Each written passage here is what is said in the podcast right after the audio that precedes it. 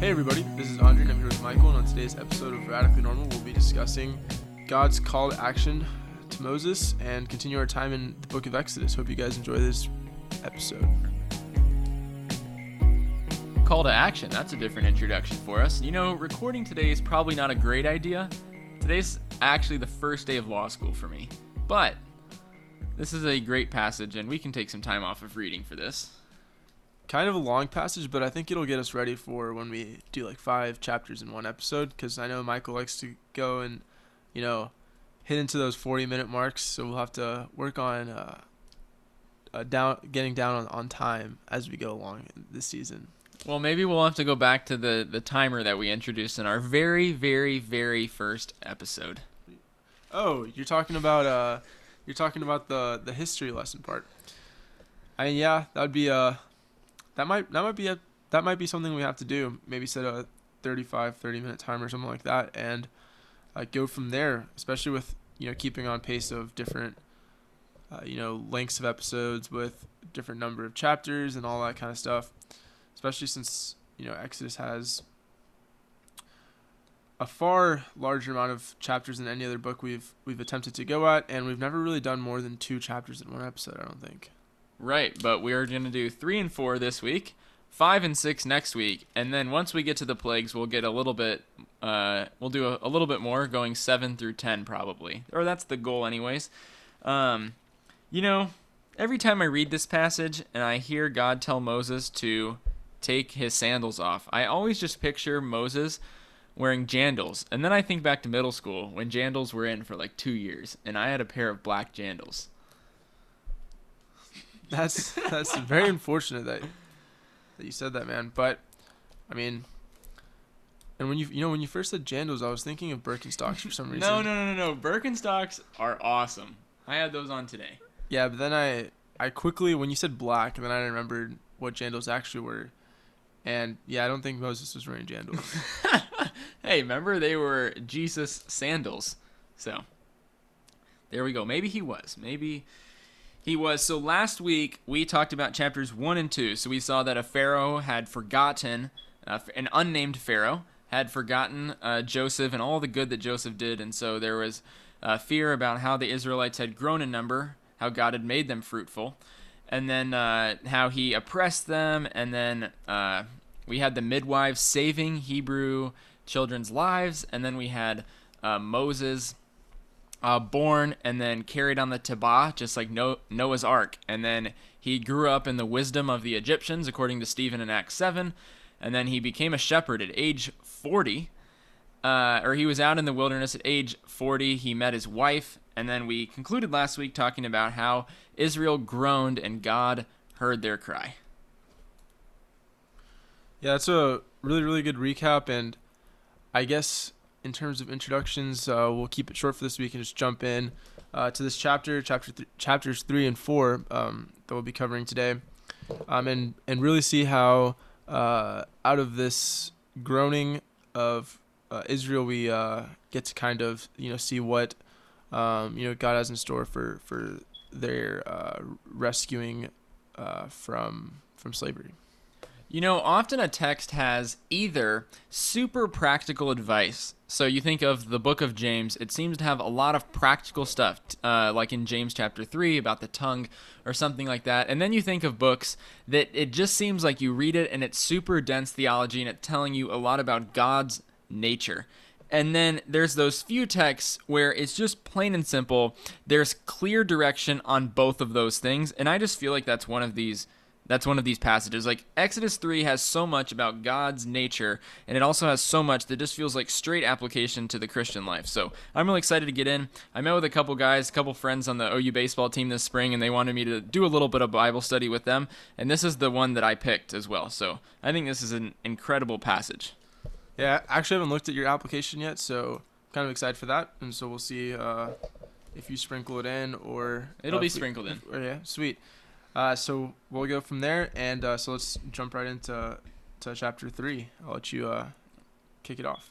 Yeah, so we see at the beginning, just to read the first verse, let's get a little bit of context. So Moses was keeping the flock of his father in law, Jethro, who we're going to see later in the story as well.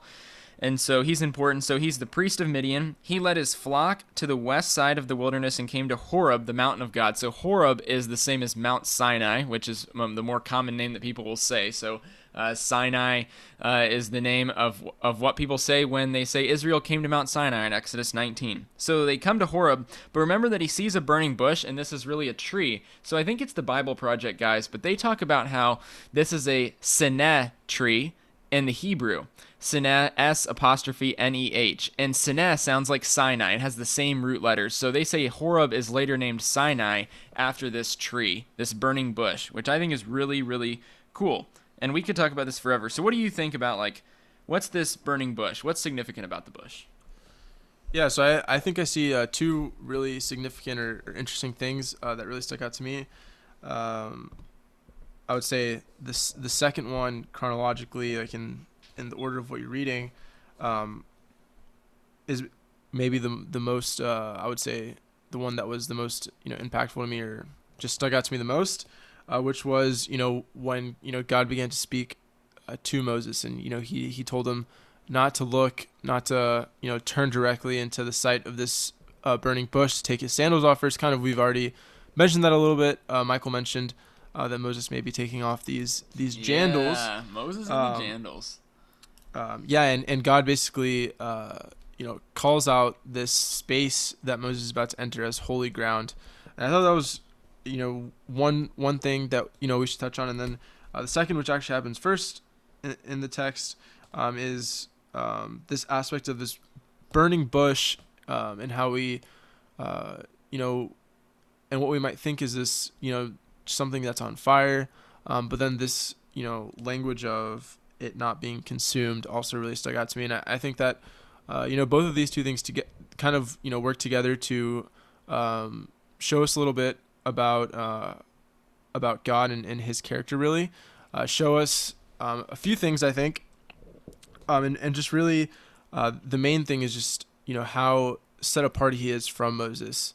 And, you know, just you, you see this instance of something that Moses has to, to go about doing to really be able to go into this space of being able to communicate and even get these instructions um, to be able to be used by God to to you know do something greater than himself and it just shows how you know how different and distinct uh, you know Moses is from God.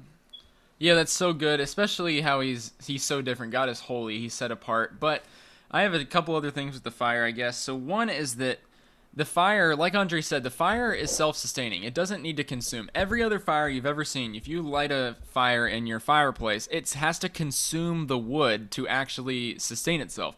But God's fire doesn't. So we see in God's own nature, He is self sustaining. A lot of people talk about God's aseity, which just means He's separate from the creation. God's sustenance or being or life or, uh, or just personhood being it is not dependent on all at all on the creation or anything else. And then the other thing is this is kind of looking forward in the story but since you know moses wrote the whole book he connects themes throughout it. So this this fire which denotes or or marks god's presence is what's going to fill the holy of holies in chapter 40 literally at the very end of the book. Uh, the fire is going to fill the holy of holies and so moses is connecting uh, themes for us. And the last thing I'll say, because Andre already got all the way to the Jandals, is that he calls out Moses Moses. And we're supposed to already be seeing how significant of a figure Moses is, because the last person God said uh, their name twice to was Abraham, Abraham, Abraham, when he was up on the mountain. I think in Genesis 22, but I, that could be wrong. So we're seeing a lot of significant themes that are going to sh- point us to Genesis and later in the story, which I think is really cool.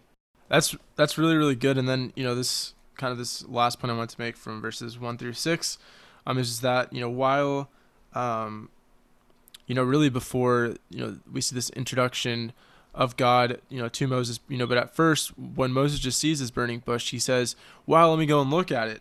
Um, in in verse three, you know, he says, "I will turn aside to see this great sight." You know, he seems pretty excited. Uh, he wants to find out more about what's going on. But then in verse six, uh, we see that Moses hid his face uh, for he was afraid to look at God. So we see that you know he begins to understand um, the significance um, and magnitude of what he is really uh, experiencing here, and that's kind of contrasted. You know this uh, potentially you know Moses being afraid to look at God. You know he you know he's uh, you know, really aware of, um, you know, how, you know, important and you know, how great and holy God is. You know, from this, you know, from even looking, uh, trying to look at this fire. You know, he's having to hide his face. Um, but then, you know, thinking back to chapter two, you know, when we see that, um, you know, the people in Egypt, you know, Israel, they're groaning um, in in verse 23 of, of chapter 2 and then here in verse 7 we see that um, you know it says that the lord you know he says i have surely seen the affliction of my people who are in, in egypt and i've heard their cry.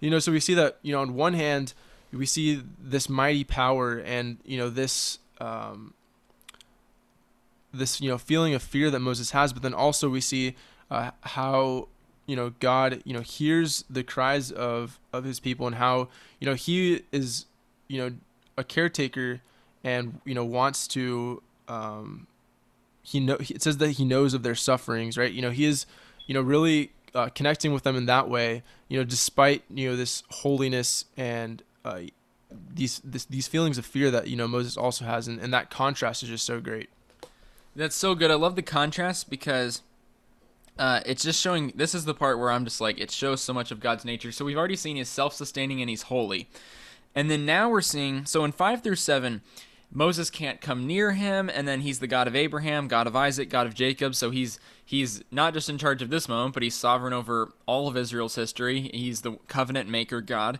But now, and then He's overseeing the affliction of His people. Then, chapter or sorry, verse eight says God says, I have come down to deliver them. So God's not just up there floating about distant from us, but he's come down to us. So he's both transcendent over over all, but he's also immanent. He's present with us. And that's the truth with Jesus or with the reality today. God is sovereign over everything, but Jesus has descended to uh, take on our sin, our debt, and then he's given us the spirit. So god is both still tr- today transcendent and immanent. So again we're just really seeing who god is and then how that affects his plan because to keep going in verse 8 he's going to deliver them out of the hand of the Egypt- egyptians. That's going to be all the way through chapter 14 and then he's going to bring them this is i mean we don't even hit this till joshua. He's going to take them to, to a land flowing with milk and honey uh, where the canaanites and the hittites and all these other nations and peoples are. And so then he says he's going to send moses to pharaoh and we kind of enter a new section because now we're not just seeing who God is and how Moses is kind of around God, but now we see how God is going to actually use Moses. That's really good, and, and you know the crazy part is that you know Moses, I mean not Moses, God begins to lay out you know this plan. He, uh, you know he he reminds or not reminds, but you know, um, shows and and and tells Moses, you know, um, that he is the God of, of his forefathers, right? You know that's really gonna um, resonate with Moses and then you know he begins to speak to him about this land flowing with milk and honey and you know these promises that um, you know were made you know to Abraham and you know we see you know this plan begin to unravel and and God begins to re- begins to reveal himself and this great uh, plan to Moses and you know begins to to tell him like as Michael said you know how Moses will be able to play a part into this right and you know we see this great plan this you know magnificent God begin to reveal himself. We see all these things, and then, you know, we see that, you know, Moses begin to, begins to have these doubts. Um, and, you know, God is trying to lay this out plain simple to him. And then, you know, his first response um, in verse 11, Moses said to God, Who am I that I should go to Pharaoh and bring the children of Israel out of Egypt? So we begin to see these doubts. Um, you know, we saw that he was afraid to look at God, and, and now he's you know doubting himself, and we're gonna continue to see him struggle um, to you know really believe in himself and really trust in God to do what he says he's going to do. Yeah, and here's some of this application that that people are probably looking forward to because Moses asks, "Who am I to do this? Like, who am I to do all of this magnificent work? I'm gonna, uh, as we're gonna see, do these uh, or perform these plagues." But right now, even, who am I gonna that I should go to Pharaoh and bring the children of Israel out of Egypt? And then we're gonna see all these times that Moses has doubts. He's so reluctant uh, in verse in verse 11, 13, and then a few times in chapter 4 as well that we'll get to. But he's so reluctant. My buddy that I led through this, I walked through this book with a buddy. He said Moses is such a crybaby in these passages. But look at this. So Moses asked God, "Who am I? To, like I can't do this possibly." But God doesn't go, and this is true today too. God doesn't go, look at all you've done. You've studied or you've studied the wisdom of the Egyptians, you've seen the burning bush, you've done all of these different things. You've found yourself a wife, you've grown up in a great household. He doesn't define it anything by what Moses can do. He doesn't define Moses' ability to go through life or to do this leadership role by anything by any of Moses' resume. Not a single piece. Instead he says in verse 12, I will be with you. So the defining identity for Moses going forward in this hard task has nothing to do with what he's already accomplished or done in his life or whether he's equipped or not. It's solely dependent on God being present with him. And the same thing is true for today. It's not dependent on our own resume. If God is present, then I mean, to use the verse to use verses out of context, but if God is present, literally we could do anything. If God is present, then like we can do what we feel God is calling us to, even if we feel inadequate. But if it's based on our own strength, we can't do anything. So that is where I feel like the text gets really applicable uh, for literally anybody this early in the passage. Even as he begins to have these doubts about his speech or any of these things, you know, you know, God continues to to remind him.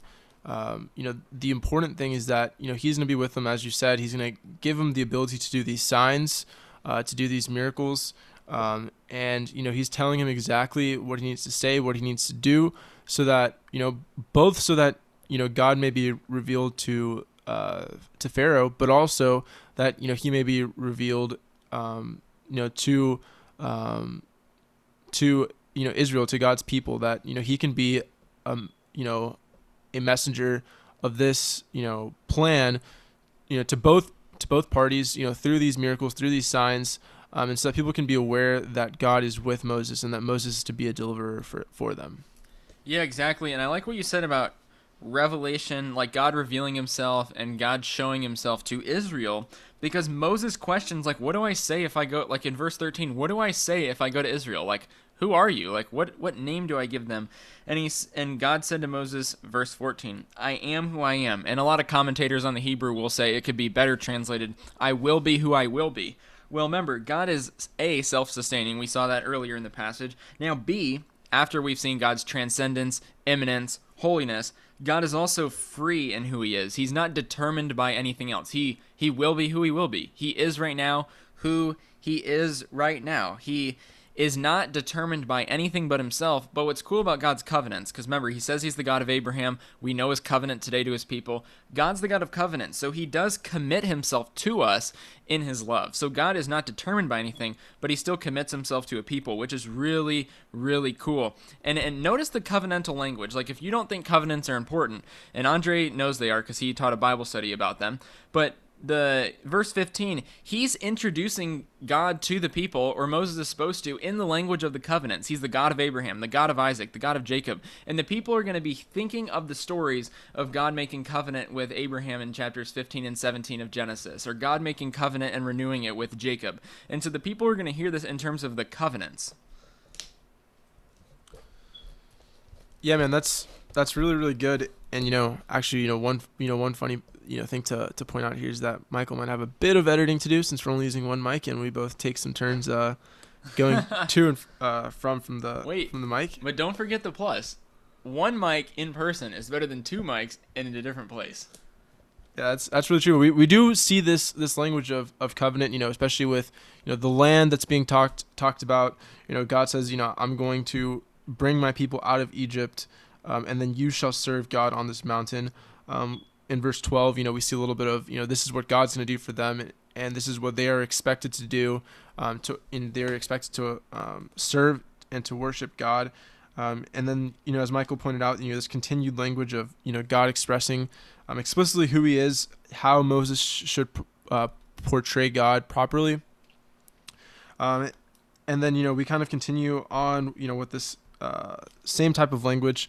Um, and then in verse 19 we see uh, that God points out you know that you know you know and, and kind of this this speaking of uh, of you know this covenantal language a little bit before that actually in verse 17 and 18 uh, god points out to moses that you know he wants him to go to pharaoh and request that god's people may go out into the wilderness and we see this language of wilderness again, but you know they're they're to go out for three days and they're uh, to sacrifice to the Lord. In verse 18, and here we begin to see this unraveling of of how uh, this you know these conversations between uh, Pharaoh and Moses, who's going to be, you know, inspired by the words of God, and you know all the actions are going to happen. You know these plagues that Michael has alluded to, and you know God points out to Moses in verse 19 uh, that the king of Egypt will not let you go unless compelled by a mighty hand. Um, and then you know in verse 20 goes on to say that, uh, so I will stretch out my hand and strike Egypt with all the wonders that I will do in it. After that, he will let you go. So we begin to see, you know, what's going to be uh, what's going to happen uh, in these next few chapters with you know with these plagues um, you know we will see that you know pharaoh's heart will be hardened um, and that you know all these things will will happen you know in response uh, you know to pharaoh not um, you know submitting to to this uh, you know these commands from god that moses is bringing to him to you know to let these people uh, worship god to let them serve god um, and to let them have this relationship you know being free from from slavery and we're gonna you know continue to see this uh, unfold in the chapters to come. That's so good, and I love this. Is what wasn't planned, guys. This is great. Andre finished talking about verse twenty. God or uh, God says, "So I will stretch out my hand," and then further in the verse after that, He will let you go. Pharaoh will let you go. I don't. I'm not even gonna try. It's. Uh, I'm not great at pronouncing Hebrew at this point, but the Hebrew word for stretch out and the Hebrew word for let are the exact same, and it's almost like the, it could be translated send. Like God saying, I will send my hand and strike Egypt, and then Pharaoh will send you out of his land. And so it's like God it's like a play on the word. God sending the plagues is going to lead Pharaoh to send out Israel, which is kind of an interesting comment that a couple commentators have made that I've seen. Um, and so Israel is going to get favor in the sight of the Egyptians. We'll see that when they leave the land. They they leave with a lot of gold, a lot of things that actually I'm pretty sure uh, most scholars think help them build the tabernacle. Um, so they're not going to go empty and they're going to leave with a lot. That's kind of where we end chapter 3. They're going to plunder the Egyptians. And so we see God glorified both in salvation, he saves his people, but also in judgment. God God is glorified as Jim Hamilton puts it uh, in salvation through judgment, which is really cool. And then we get to chapter 4, which we get more instances of Moses complaining. Verse 1, they won't believe me. Verse 10, I'm not eloquent. Verse 13, send someone else, he even says. Send someone else. Isn't that crazy? We could have a different Moses. So let's get into this chapter. We have a lot to cover. But yeah, so chapter 3 is done. Now we're going to see Moses given signs that he can go to Pharaoh with. Hold on, man. I still had one more point in chapter 3. Whoa, whoa, whoa. Okay. Go. No, no, I'm, I'm kidding. I'm just messing with you. Chapter 4. let's jump into it. Um, and so here, you know, as we were kind of talking about a little bit, uh, we see that, you know, as Michael said, Moses continues to not have faith uh, in this plan. You know, he doesn't have faith in himself. Uh, he has his, his, doubts about how this is going to work, and you know, um, you know, God's really gonna show him that doesn't matter how little he may feel. That you know, the big point is what we saw in chapter three that you know that God's actually going to be the one that's going to be you know with him, going to speak through him. Um, you know, if Moses feels like he needs this other person because of his, you know, speech impediment, God will provide that person as well and yeah. speak through that person. You know, God's not really worried about uh, Moses' resume or his strengths or weaknesses or whatever, as Michael uh, very eloquently pointed out, but more so he just, you know, wants Moses. Oh, nice play. You said I eloquently pointed something out, but Moses is about to have his own problems with eloquence. So nice, nice, nice. But you know, God's you know prime you know this primary uh, response that He wants from Moses is for Moses to uh, serve, worship God, and to you know be obedient in this plan. And He's going to show him this this idea and teach him this idea that uh, you know it doesn't really matter you know how low he may view himself. Uh, but really, what matters is you know this power that is going to be evident because of you know what this power that God will entrust him with, and you know we see this first with um, this staff that Moses had, and when you know the Lord asked him what's in his hand, and and Moses is confused. You know that's just a staff. I don't really think that's really going to do much for me. How is this going to give me any kind of great power um, over Pharaoh and help me, you know, free your people? And then when God instructs him to throw it on the ground, it becomes a serpent. Wait, let me interject one thing here. This Go is my only it. comment so far. You can keep going, but the snake was, uh, according to some historians, like a symbol of Egyptian royalty, Egyptian authority, Egyptian power. Like that was a symbol that was big in that land. So Moses just being able to grab the serpent and it transforms right back into something inanimate. Um, that would have shown that like God has power over Egyptian royalty, Egyptian authority, which I think is pretty cool imagery. It's really good, man. But you know, not a snake; it's a serpent. So getting back to the serpent, uh, we see you know Moses' fear uh, continue to you know just shine through, and and and you know you just see how you know how scared he is, and and how uh, timid, and and you, know he really feels like he's not really the right person for this job. And you know we see that he runs away from the serpent or the snake, and then so funny. And then you know the Lord instructs him. You know he says, "No, pick it up." And so we see something that you know can cause this great harm. You know this snake that can kill, and then we see that you know by this power that is going to be given to Moses, uh, you know, by God. You know, we see that you know he can pick it up by its tail, and it becomes back into this staff, which which may not seem like something that can used for much more than um, than herding sheep. And you know, we continue to see this uh, these different signs that God is going to uh, you know give to to Moses, you know, to really you know show to the people that he's going to you know come to encounter uh, that God really is the one who sent him. And I'll I'll let you uh, fill in any other any other points you want to make if you had any. Not much. The only thing that I think is really cool, I pointed this out at the end of last week, but so Moses and Israel, remember Moses' life foreshadows Israel's life. I kind of went into that last week. Just as a recap, they both go through the water of death.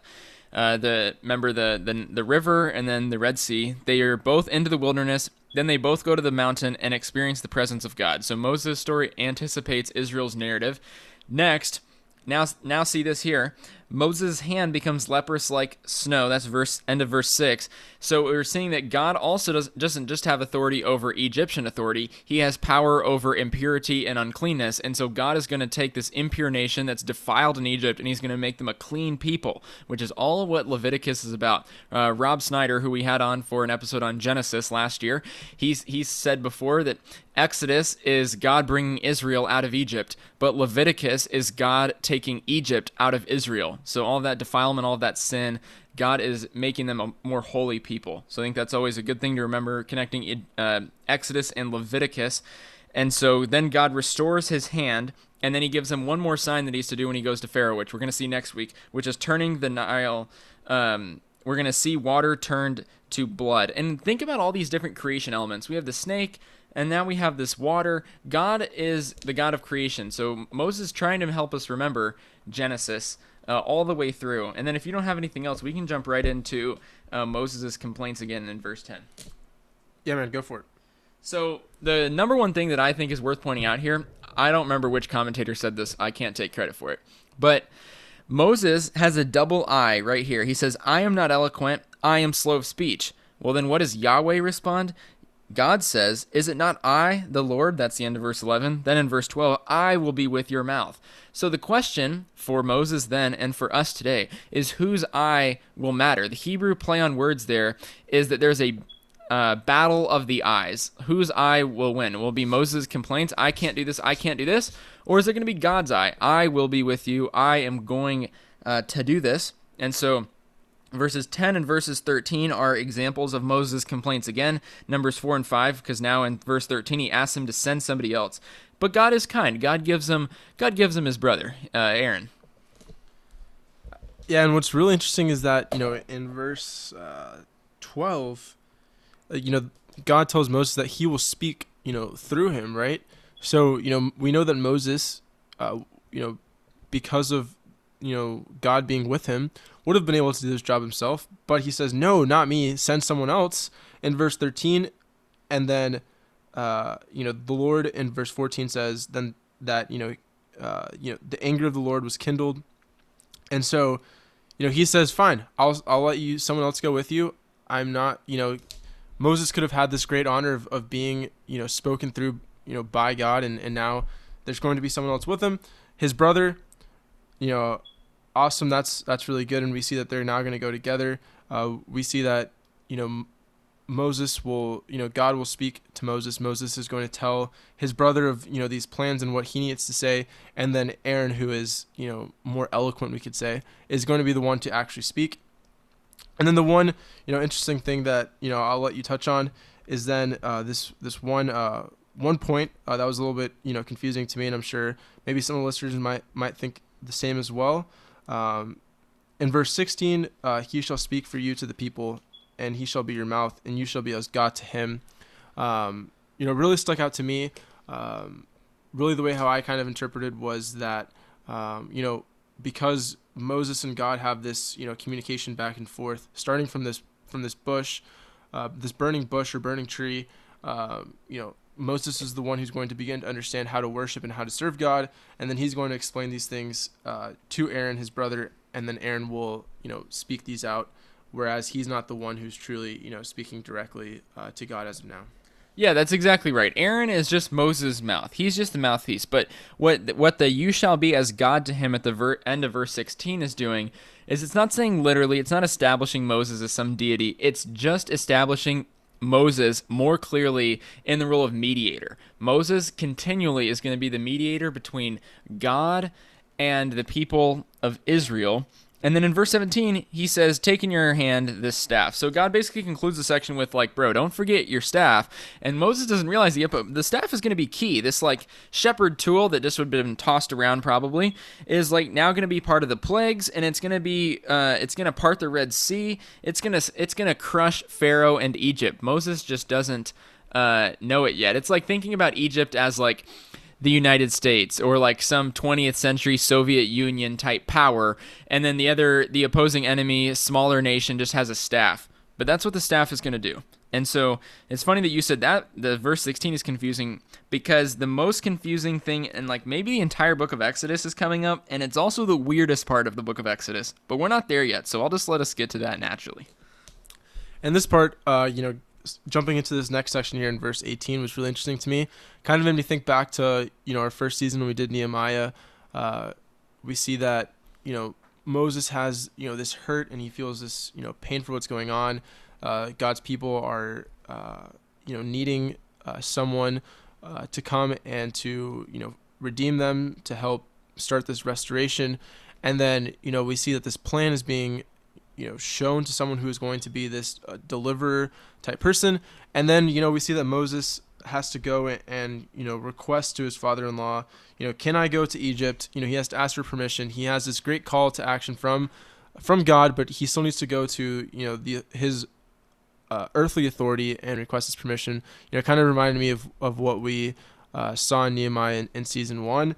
But we see that uh, now moses is going to go uh, to Egypt, and he's going to you know begin to go about um, begin to go about this plan. And then in verse 21, we see that the Lord speaks again to Moses and says, "When you go back to Egypt, see that you do before Pharaoh all the miracles that I have put in your power, but I will harden his heart."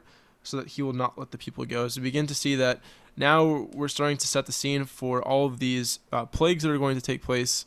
Um, we're we're really going to see you know God's power really shine through, and and see that you know despite this great power uh, that Pharaoh has. Um, you know, his armies, uh, this the wealth, you know, the food, the resources, all of that. You know, none of that matters. Um, as Michael kind of pointed out, despite Moses having this staff, which God points out in verse 17, you know, take this staff, which is going to do, you know, all of these signs. You know, despite all of that, we see that you know God's power is still going to going to you know be victorious, uh, and we're, we're going to see like all these plagues you know begin to take place. Exactly and kind of something that's uh, key to notice so you can kind of be in this section and then kind of skim on down until you get to uh, verse 24 but there's something that we can't miss which is verse 22 right after what andre talked about in verse 21 the lord says that israel is his firstborn son. We cannot cannot cannot miss that because two reasons. I'll go forward and first, and then go backwards because forward is going to feel more applicable. So the first note is that uh, think about Hosea 11, uh, and this is now you may not know that text, but you might know Matthew chapter two around the story of Jesus' birth, and they have to flee um, due to the Herod's uh, due to Herod's like pronouncement of, of death for the young children in Bethlehem. And so it says that Hosea 11 is fulfilled. Matthew makes that clear, and it's God calling his son out of Egypt. And so this language is going to resound through the Old and the New Testament about sons. Romans 8 talks about how Jesus being the firstborn among many brothers. So that's kind of going forward, this sonship language. Jesus as the firstborn son, Israel right now as the son of God. But also going backwards, this idea of sonship is kind of portraying Israel as this new Adam. Like God started once now God and now Abraham had a lot of similarities as a new Adam, God restarting after Babel, but now we're getting a completely new picture with this entire people group depicted as the son, as this new Adam through whom God was bringing this, this plan of redemption to the entire world. Um, and so he's gonna he wants uh, Israel to come out, but not just come out. Like people love the "let my people go" whatever, and they apply it to random stuff but it's so that they might serve Yahweh. So the Son, just like Adam, just like Jesus, just like us, is to serve God. And if he if they don't, if Egypt doesn't let them go, the firstborn son will be killed, which we're going to see way later when we get to the 10th plague. So that's kind of foreshadowing for what's going to come. Jumping into verse 24, uh, you know, really quickly we see this this uh, interesting interaction. interesting. between uh, uh, Z- Zipporah. Zipporah. I've heard both Zipporah and Zipporah, so go Zipporah, uh, performs the circumcision of Moses' son, and we see that Moses was disobedient in not circumcising his son, um, and so we see uh, this um, interesting language of bridegroom of blood, um, you know, showing this relationship, this covenantal relationship between you know God and His people to be expressed through circumcision. You know, Moses was to be obedient and circumcise his son, um, and because he didn't, you know, this was going. Th- this section here is going uh, to really show how God is going to, you know, make Moses um, submit to his authority and submit to, you know, the covenant uh, that God has, you know, set in place with uh, Moses' ancestors. Um, and we really see that that relationship that you know Moses is to is to submit uh, to God's authority. That was a perfect explanation. If you are reading this, and maybe it's the first time, maybe it's the tenth, and you're just like, "This is the weirdest text in the entire world. It's so graphic. It's so weird." If you think that, just consider, and yeah, it is super weird. But like, if you go back and read Genesis 17, if you weren't circumcised, you had to be cut off. God can't have his chosen agent for salvation, his mediator, his leader for Israel, to not be following the covenant. So when he when his wrath shines forth, he get his anger was kindled against Moses. Uh, his wife circumcising their son satisfies God's justice, God's anger, God's wrath. So Andre explained it greatly, and then we're kind of near the end of the chapter. But he's supposed to, Aaron's supposed to meet Moses. They greet each other with a kiss, kind of like the holy kiss that we concluded Second Corinthians with, if you were with us at that point. And then so Moses kind of catches Aaron up, just tells them all the signs that they're going to do. And so they gather the people of Israel, the people, the elders, and then the people. The people believe, the people worship. Now we're going to see later in the story that the people don't always do a great job at worshiping and being obedient. And hey, neither do we. But right now, that's their response. That's a proper response to what Yahweh is going to do. Any other comments? No, I just think that it's it's really great that you know they identify that God has seen their affliction. We see in uh, verse thirty one, and you know we see that you know they they feel seen, they feel heard. Uh, we see that God is with them. Uh, you know through Moses, there's now this plan for their um, deliverance from slavery. And also want to point out that Michael had put in a schedule to finish recording by 2:30, and it's it's 2:30, and I have no other points. I'll let you uh, finish off if you have any last reflections that or uh, you know just applications uh, to the text you wanted to give. Yeah, I kind of sprinkled in a little bit of application, especially in chapter three. I want to ask, add one more point about chapter three. If you're just thinking through the two the two chapters that kind of fit together in the narrative, oh, it's two thirty one. Dang, not on my schedule anymore. But if you're thinking about God's nature, I said He's both transcendent over the people and He's immanent near with us. He's condescended. He's took on flesh today or in history, and then now He's with us in the Holy Spirit today of his transcendence and his immanence, of him being above and being with us, like what do you or what do we tend to overemphasize? Like what do we tend to reduce? There's religions that overemphasize one and don't emphasize the other, but just like for you personally, like all of us, we can emphasize one attribute of God over the other one, and we need to realize why we need both. This is the picture of who God is. So it's it's helpful to reflect on like who how you view God and which one you may overemphasize or underemphasize and maybe work on correcting that or praying about that. It's super helpful. So that's my only comment. Uh, next week we'll do chapters five and six. Moses, who is going to be 80 years old to begin chapter five, which is why uh, Andre doesn't want to be any grand buddies with him. But uh, he's going to be 80. He's going to go to Pharaoh, and we're going to see put into action some of the stuff that Yahweh talked about in this one. So thanks for joining us, and we hope you uh, join us next week.